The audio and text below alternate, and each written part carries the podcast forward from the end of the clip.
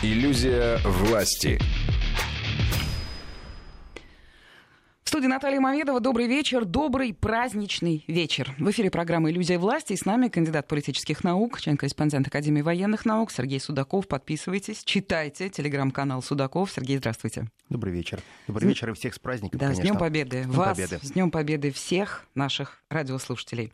Важнейший день в истории России, день великой скорби, радости, а теперь еще и тема, которая требует защиты от фейков, геополитического вранья и просто незнания того, какой кровью досталась победа над фашизмом и чьей кровью. Бессмертный полк идет по Москве, по другим городам страны. Вот это и есть правда. Такое не скрыть, не переиначить в угоду чьим-то планам, интересам.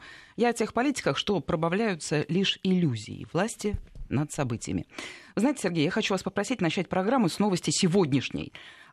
Позорный факт нападения на российского посла в Варшаве. Вот именно позорный. Все остальные характеристики, э, они пойдут вторым, третьим рядом. Конечно. В момент, когда наши дипломаты пришли возложить цветы на кладбище советских солдат, МИД Польши выразил сожаление. Всего лишь. Смотрите, как удобно. А, Просто приходишь, убиваешь человека, условно говоришь, и мне жаль, мне просто жаль. Ничего другого. Получается, система работает как-то очень специфически. Я напомню, страны Варшавского договора объединяются в 1955 году. Происходит это 14 мая. Это происходит через 6 лет после того, как создается блок НАТО. Причем почему была выбрана Варшава? Варшава пострадала сильнее других городов. Польша была разрушена. Но советскими силами, советскими деньгами мы решили восстанавливать, ничего не прося взамен. Мы просто стали поднимать промышленность, мы стали строить целые города. Вы знаете, вы когда пройдете по улочкам Варшавы, вы увидите, что многие кварталы, они типовые. Они очень сильно похожи на те кварталы, которые вы можете увидеть в Москве и в других городах. Ваша правда была, видела. Да, это наша застройка. Мы вот своими руками, отнимая от себя деньги, вкладывали их в те страны, которые мы полагали наши, настоящие. Но это была очередная иллюзия. Мы полагали, что Варшава — это та страна, которая помнит добро. Мы полагали, что Польша и поляки, они не забудут все то, что мы сделали для них. Но, оказывается, мы ошибались очень сильно. Мы даже организацию, оборонную организацию, мы не наступательную организацию создавали. Мы создали организацию в 1955 году, 14 мая, после Варшавского ужина, только для того, чтобы создать определенный противовес сил НАТО. Но Варшава пошла другим путем. 9 мая для нас, для каждого, кто помнит, что такое Вторая мировая война, я помню, с каким удовольствием и счастьем я с моими дедушками ходил в парк. У меня вот э, у дедушки 33 государственные награды. И мне приятно было, когда он был одет весь, усыпан был просто этими наградами. У меня была фантастическая гордость держать его за руку или идти до любимой карусели. Когда к нам подходили, обращали внимание. Он прошел всю войну, а после этого еще на год остался в Берлине. Он прошел всю Европу. В том году его не стало. И я сегодня помню этот подвиг. Я помню мои 80-е годы. Я помню, сколько было ветеранов, и какое у меня было счастье, когда я смотрел на этих ветеранов. Когда они шли, мы, если можно было, дарили им цветы. Мы говорили свои слова благодарности. В школе, когда мы были пионерами все, нас учили, как относиться правильно к тем, кто нас защитил. Тем, кто отдал свою жизнь, здоровье, за то, чтобы мы жили по-другому. Неужели эти поляки не помнят, что происходило? Они не помнят, что такое были концлагеря. Они не помнят, сколько людей было просто убито, уничтожено и сожжено. Они не помнят, что такое чудовищные страхи войны. У меня вот у моей бабушки, их было пять детей. После войны у нее не осталось ни отца, ни матери, ни, ни а, сестры, ни двух братьев. Все погибли. Это война. После войны она осталась одна, ее брат. Большая дружная семья была уничтожена. Войной уничтожена, не кем-то еще. Фашистами. Сегодня они поднимают голову. Сегодня нацисты становятся в части. Сегодня европейцы и большой коллективный Запад делает вид, что какой национализм? Что правая рука поднятая. Да нет, это нормальное приветствие. Привет, ребята, это хорошо. Они просто так говорят «хай». А что тут плохого? Ну да, был когда-то национализм, но он же был направлен исключительно против Советского Союза. Мы понимаем, что что-то изменилось, что-то пошло не так в коллективной памяти. Японцы молодые Когда ты их спрашиваешь, что произошло 6 и 9 августа, они помнят бомбардировки Хиросимы и Нагасаки. Ну, какое отношение Америка к этому имеет? Это вы? Вы, Советский Союз, вы подлецы сбросили на нас ядерные бомбы. И мы умирали, потому что вы нас убивали. Ты говоришь, ребят, что с вашей головой? Вы не знаете историю. Когда в Варшаве подлецы обливают представителя России, который возлагает и отдает э, цветы, венки, и отдает дань памяти павших за тех, кто освобождал Варшаву и Польшу, это такие же нацисты и фашисты. Это подлецы. Есть вещи, которые нельзя переступать. Это даже не Рубикон. Это то, что внутри каждого человека. Это, это переступить через себя. Вот есть какие-то подлости непростительные. Вы знаете, правильно говорят, есть непростительные поступки, непростительные грехи. Вот есть те вещи, которые нельзя допускать.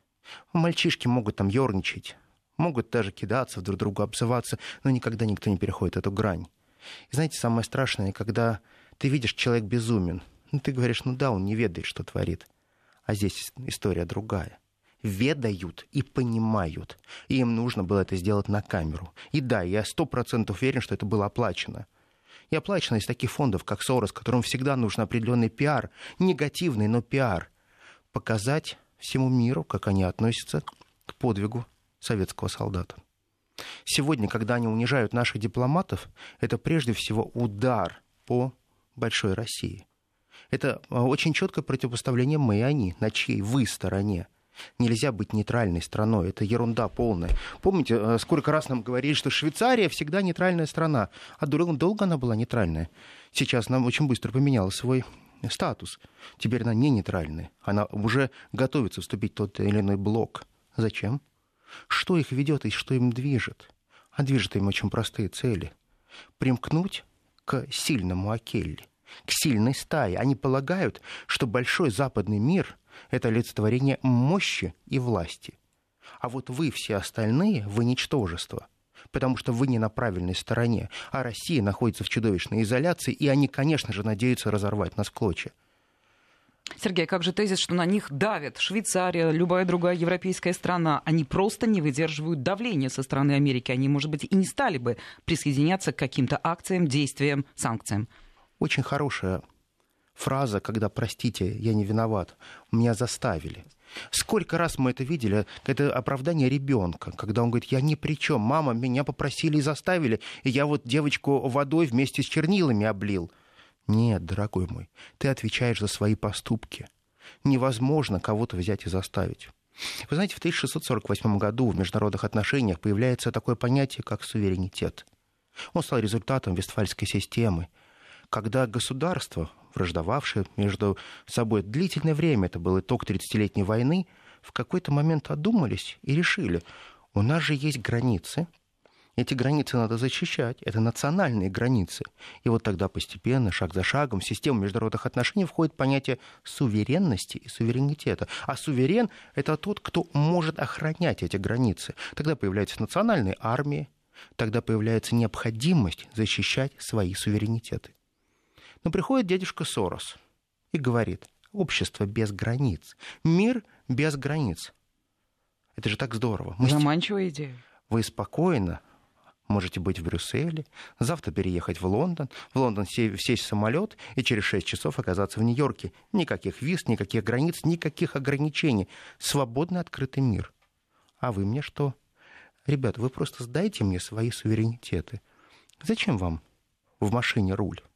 Пусть у вас будут просто педали, газ, тормоз. Руль мне отдайте. Если что, я за вас буду рулить. А вы будете всегда объяснять очень простую историю. Вы знаете, так получилось, так вышло. Я поступаю иначе. Знаете, меня заставили. Ой, я, я хороший на самом деле, но меня так попросили сделать. Я ничего не мог э, сделать. Такой страшный Белый дом. А у меня вопрос. А что Белый дом на сегодняшний день реально может сделать Европейскому Союзу? Положительного. Нет, не отрицательного. Напугать может. Каждый, кто был в Италии, видел, где на улице Виа находится крупнейшая американская база, где они базируются. Красивейшая улица, помните ее? И практически квартал, где несколько тысяч военных стоят американских. Настоящая военная база в центре Рима. Что такое Вио Венето? Это буквально в пяти минутах от испанской лестницы. Вот тебе центр. И боятся их, потому что понимают, что в любой момент им все сойдет с рук. Они постреляют, они поубивают, они сделают все, что угодно. И нет над тобой суда, и нету проклятия лет. И счастье в том, что ты все пред тобой как один, а не один за всех. Тебе это не нужно. И Соединенные Штаты Америки говорят, ребят, не забывайте, у нас же есть еще ядерное оружие.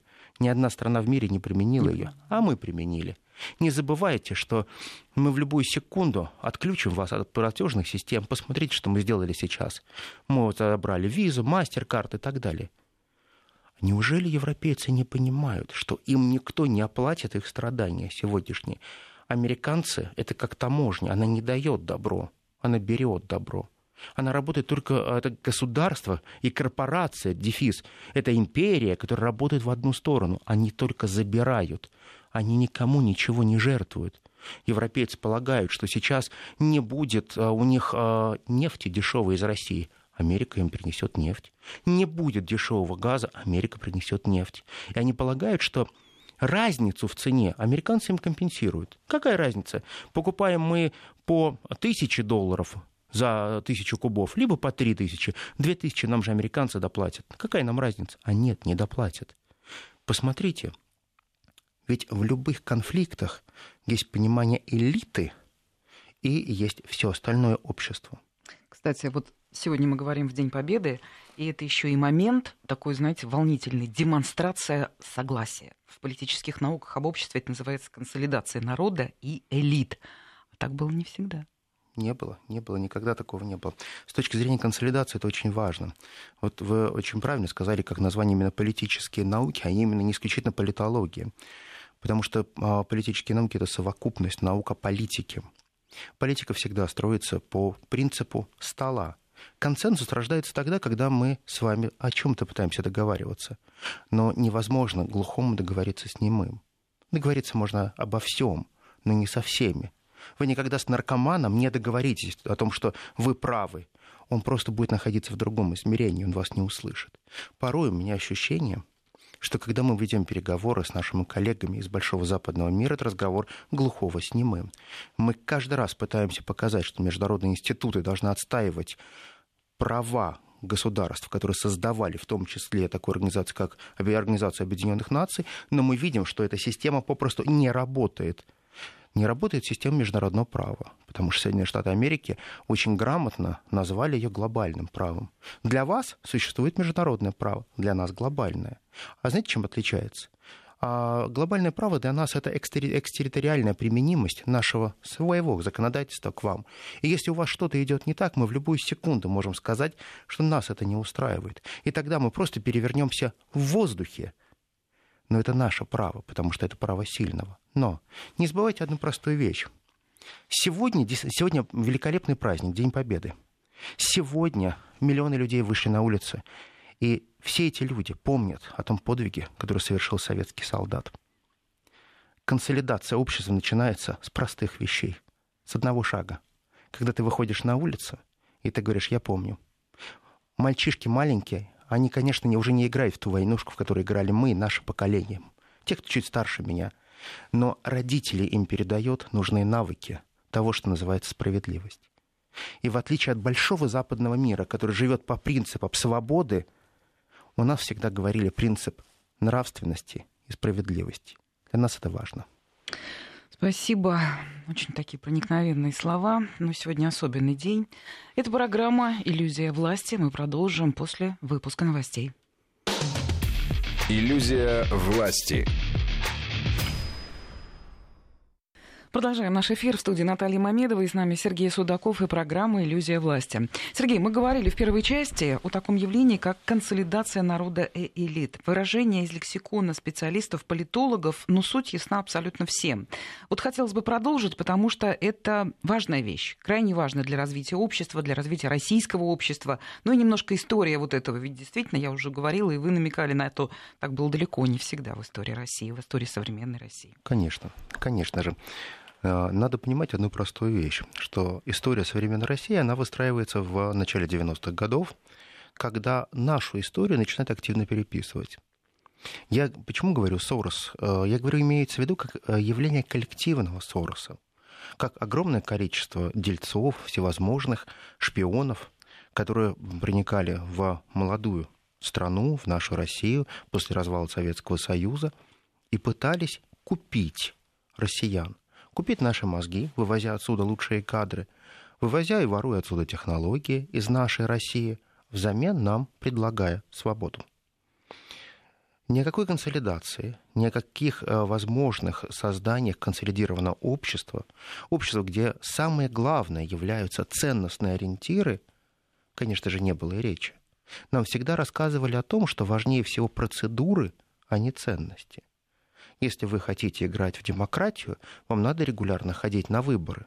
За кого вы голосуете, это дело десятое. Главное, чтобы соблюсти определенные процедуры. Знаете, это такое мифотворчество – ты просто соблюдай правила игры, и все у тебя будет хорошо. Ты говоришь, а как же ценность человека? А как же мораль? А как же те ценности доброты? Нет, ребята, это не нужно. Вот плюрализм — это важно. Политкорректность — это важно. Толерантность или терпимость — это очень важно. Но терпимость исключительно к любым внешним агрессиям. Это же очень хорошо, когда президент страны, хорошо, конечно, в кавычках, приезжает в Штаты и говорит, берите и забирайте наше предприятие. Это, наверное, замечательно, в кавычках, когда глава МИДа Козырев говорит о том, что определите нам, как нам действовать дальше, определите нам повестку России. Возьмите нас на аутсорсинг, возьмите нас на управление. Мы сами ничего не можем. Сделайте для нас, создайте повестку нашей жизни. И вот тогда начинается разрывание России постепенно. Формируются элиты, но это так называемые не настоящие элиты. Если мы посмотрим разные модели демократии, то в том числе Йозеф Шумпетер в свое время создал так называемую конкурентную модель демократии или элитистскую модель демократии, в которой очень четко прописалось, что между собой могут конкурировать только разные группы элит. И вот тогда Большой Запад начинает подталкивать Россию к тому, чтобы появлялось огромное количество преступных в кавычках элит – да, это часть общества, но тогда появляется огромное количество группировок, и они не сами по себе появляются, они появляются на том базисе, который для них создается. Сейчас уже, в прошествии ну, 30 лет, мы понимаем, что это искусственно было создано, эти посылы. Ребята, захватывайте предприятие, потом нам перепродадите за копейки. И приходили забритые ребята в кожаных куртках, забирали эти предприятия, а кому продавали потом эти пакеты акций? Да ребятам из Лондона, из Вашингтона, из Нью-Йорка, дайте нам 25% плюс одну акцию, потом еще прикупим. И получается, что Россию взяли на разрыв. Идея была очень простая. Очень правильное решение. Если вы хотите интегрироваться в большой западный мир, вам надо отдать последние ваши зубы, которые у вас есть, ядерное оружие. Мы и так пошли на процессы, по которым мы сократили практически все те наработки, которые у нас были в Советском Союзе. Мы сделали все для того, чтобы понравиться Западу. Но это не привело к консолидации общества. Никто не стал э, жить богаче, никто не стал, самое главное, более счастливым, чем он был в Советском Союзе. Ведь консолидация общества это не только мы с тобой делаем одно дело. Это понятно, это хорошо. Но это самое главное, когда твои чаяния слышат те элиты, которые руководят когда они понимают, что мы не одни, что мы вместе делаем общее дело. Вот современность показала, что у нас огромное количество людей, которые отправляются в Израиль на лечение, и при этом говорят, мне стыдно за Россию. Вот не стыдно за этих людей, которые уехали туда лечиться, которые не уважают нас, простое население, простых людей. Ведь консолидация строится на базовых ценностях. Если мы говорим, что белая это белая, кошка это кошка, не надо нам передергивать и кошку называть собакой. Это ненормальность. Не надо создавать те ценности, которые нам чужды.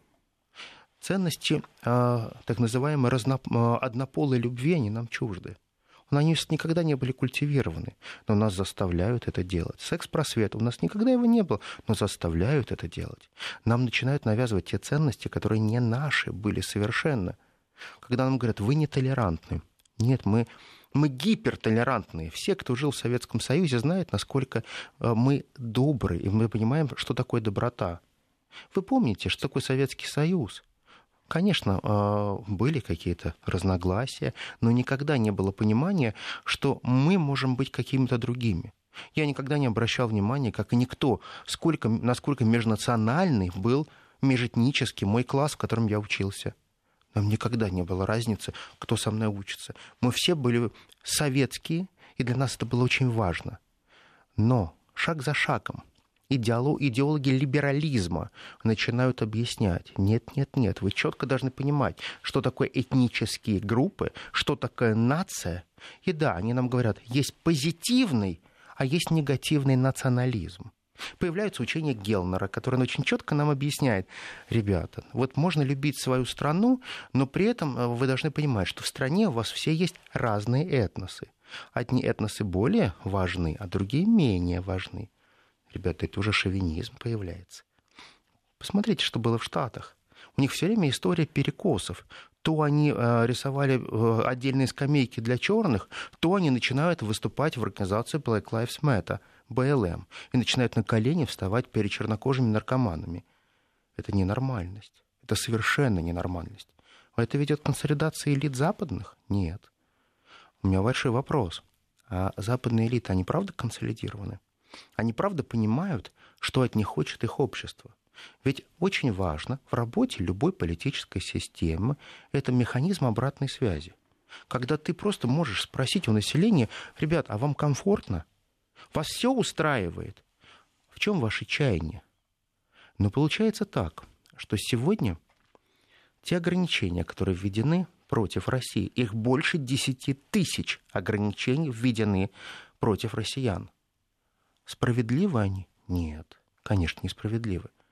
А когда тебя несправедливо обижают, это более обидно, когда обижают за дело или наказывают за дело, когда просто так. А виноват лишь ты в том, что хочется мне кушать. И ты пытаешься сказать, ребят, я хороший. Но надо понять одну простую вещь. Нам надо перестать кому-либо доказывать, что мы хорошие. Мы должны делать прежде всего свое дело для себя. Для россиян. Мы не должны оглядываться на коллективную Европу. Мы не должны оглядываться на коллективный Запад, что бы они ни говорили. Они будут говорить, что мы папуасы, что мы бензоколонка, разорванная в клочья, да как угодно. Вы знаете, как, простите, на такие слова, собака лает, караван идет. Спокойно, медленно, когда-то по раскаленному песку, но мы постепенно идем к своей цели. Цель — это благополучие наших детей, это благополучие граждан, благополучие наших родителей. Тяжелое время. Именно такое тяжелое время когда идет отрицание нацизма и фашизма, мы консолидируемся на их отрицании. Потому что мы прекрасно понимаем, что идеология нацизма и фашизма – это идеология быстрого, быстрого обогащения и быстрого вхождения в элиты. Тебе же объясняют очень просто. Подели мир на чужих и своих. А если половина человечества уничтожить, вторая будет жить в два раза лучше. Ты просто отнимешь у их деньги, ты отнимешь их жизни и займешь их место – Вчера ты просто мальчишка без образования, забрей затылок, нарисуй свастику на лице или, или еще на чем-то, возьми нож, возьми пистолет, и начни убивать. И ты быстро станешь богатым. Сколько ты проживешь, неважно.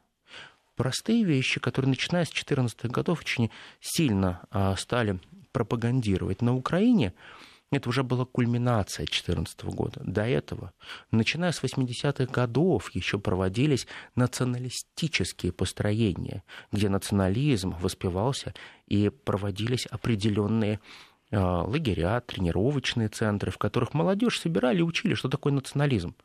Украинцы это делали? Да нет, конечно. Делали те ребята, которые являются технологами, профессиональными технологами, которые очень долго занимались советологией в Штатах, инструктора. Инструктора были всегда. Их называли учителя, гуру, как угодно. Но это именно те, для которых была поставлена четкая задача сформировать пояс неприязни к России и к всему тому, что может принести Россия. Как, терри... как э, э, страна, которая обладает огромнейшей территорией, огромнейшими ресурсами, а нужно сделать так, чтобы ее исключить из больших мировых процессов. А как это сделать? А надо ее поссорить со всем миром. Искусственно. Ведь если ты все время говоришь, что страшные русские идут, то, наверное, может возродиться определенный дух русофобии. А если ты десятилетия говоришь, что страшные русские идут, с одной стороны, это парадигма. Если радуга держится слишком долго, люди перестают на это обращать внимание. Но тогда надо постоянно подпитывать свои слова действиями. Тогда рождаются скрипали, тогда рождаются химоружие, тогда рождается огромное количество фейков, которые ты изобретаешь. И получается доказательная база, созданная на ровном месте. И тебе не нужно ничего доказывать и всему миру объяснять, что у тебя есть доказательства и факты. Ты просто назначаешь виновных.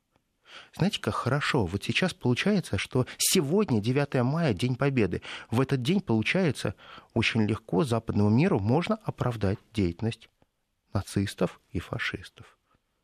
Они же делали благо для своей страны. Ну, подумаешь, кого-то убивали. Так же они могут сказать. Но вот именно так они говорят, когда сегодня они воспитывают неонацистов и неофашистов. Если мы все сплоченно смогли победить фашизм и национализм, почему прошедшие 77 лет вы про это забыли? Короткая историческая память, допустим. Но когда мы смотрим учебники по истории всемирных Соединенных Штатов Америки, что мы видим? Соединенные Штаты Америки, союзники, при участии Советского Союза одержали победу во Второй мировой войне. Я еще раз напомню, при участии Советского Союза. Это как? Это дословный перевод дословный перевод. Когда я это прочитал, я думаю, ребят, ну как вы так можете? Ну это вот это простой же пример. Гагарин это кто? Это первый человек в истории Земли в космосе. А в энциклопедии американской написано Юрий Гагарин, первый советский космонавт. Разница. Чувствуете? Чувствуете вот разницу? Первый советский космонавт и первый в истории. А зато про Армстронга написано – первый в истории человечества американец на поверхности Луны. Они себя любят, они к себе по-другому относятся. Поэтому они прекрасно понимают, что для нас парад — это то, что консолидирует общество. Парад — это дань всем тем, кто отдал свою жизнь и здоровье во Второй мировой войне. А западные каналы говорят, нет, это бряцание оружием это э, надутые щеки, это все то, что они показывают милитаристская Россия. Ребята, это разные вещи. Ведь мы прекрасно понимаем, что есть правда, а есть истина. Это две большие разницы. И когда вы сегодня смеетесь над тем подвигом наших дедов и прадедов, то вы делаете очень большую ошибку. Вы не откатитесь потом назад. Очень легко поссориться. Очень тяжело задружиться вновь. Понимаете, в чем дело? Всегда можно личного наговорить. Но когда свои в семье, мы иногда бывает горячимся, мы всегда придем, обнимемся, и все будет нормально, мы договоримся. Но посмотрите, что делают поляки. Посмотрите, что делают страны так называемой Балтийской Европы и Северной Европы. Посмотрите, сколько оскорблений было сказано в адрес России. Посмотрите, насколько часто они перегибают палку. Вот у меня возникает вопрос рано или поздно вам придется начать улыбаться лживыми улыбками и попытаться налаживать отношения с Россией. Как это будете делать? На каких основаниях? Вы сегодня сказали настолько много слов, что веры в вас больше нет. А если нет веры, то нет доверия. Вы очень правильно сказали, консолидация общества, она возможна тогда, когда мы доверяем друг другу. Когда у нас есть эта нить доверия – а сегодня Россия и большой западный мир, они потеряли даже тонкую нить этого доверия, потому что мы знаем, насколько лживы СМИ, насколько они коверкуют смыслы. И они же делают это абсолютно понятно, осознанно. Они ведают, что творят. У меня возникает вопрос. Вот завтрашний день не за горами. Пройдет лето, у нас лето быстро проходит. Наступит отопительный сезон в Европе. Меня вот вопрос. А газ где будете брать? Нефть? Вы понимаете, что ваши политические элиты, они поставят население на колени? Не так, они не так богато живут. Нам все время рассказывают, что на Западе очень все красивые, сыто живут. Некрасивые и не сыто. Огромное количество домов по сегодняшний день отапливается углем. Это правда, денег не так много. Посмотрите, насколько высоки цены за коммуналку, насколько высоки цены на содержание машины. Вот я как-то с моим товарищем разговаривал, он проживает в Париже, Вот он мне говорит, а посчитай, 2,5 евро бензин стоит литр. Посчитай, сколько стоит парковки. Посчитай, сколько стоит в месяц парковочное место, если его арендуешь. Даже крошечную машину владеть в столичных городах Европы уже бессубная роскошь. Это очень дорого. Велосипед гораздо дешевле. И люди прекрасно понимают, что это не стимулирует развитие автопрома.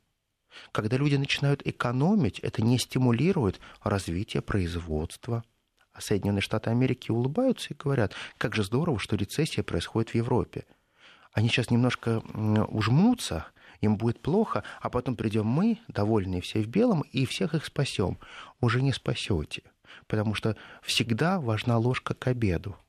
Когда человеку уже будет совсем плохо, ему нужна будет капельница, а не ложка, я полагаю, что вы опять опоздаете.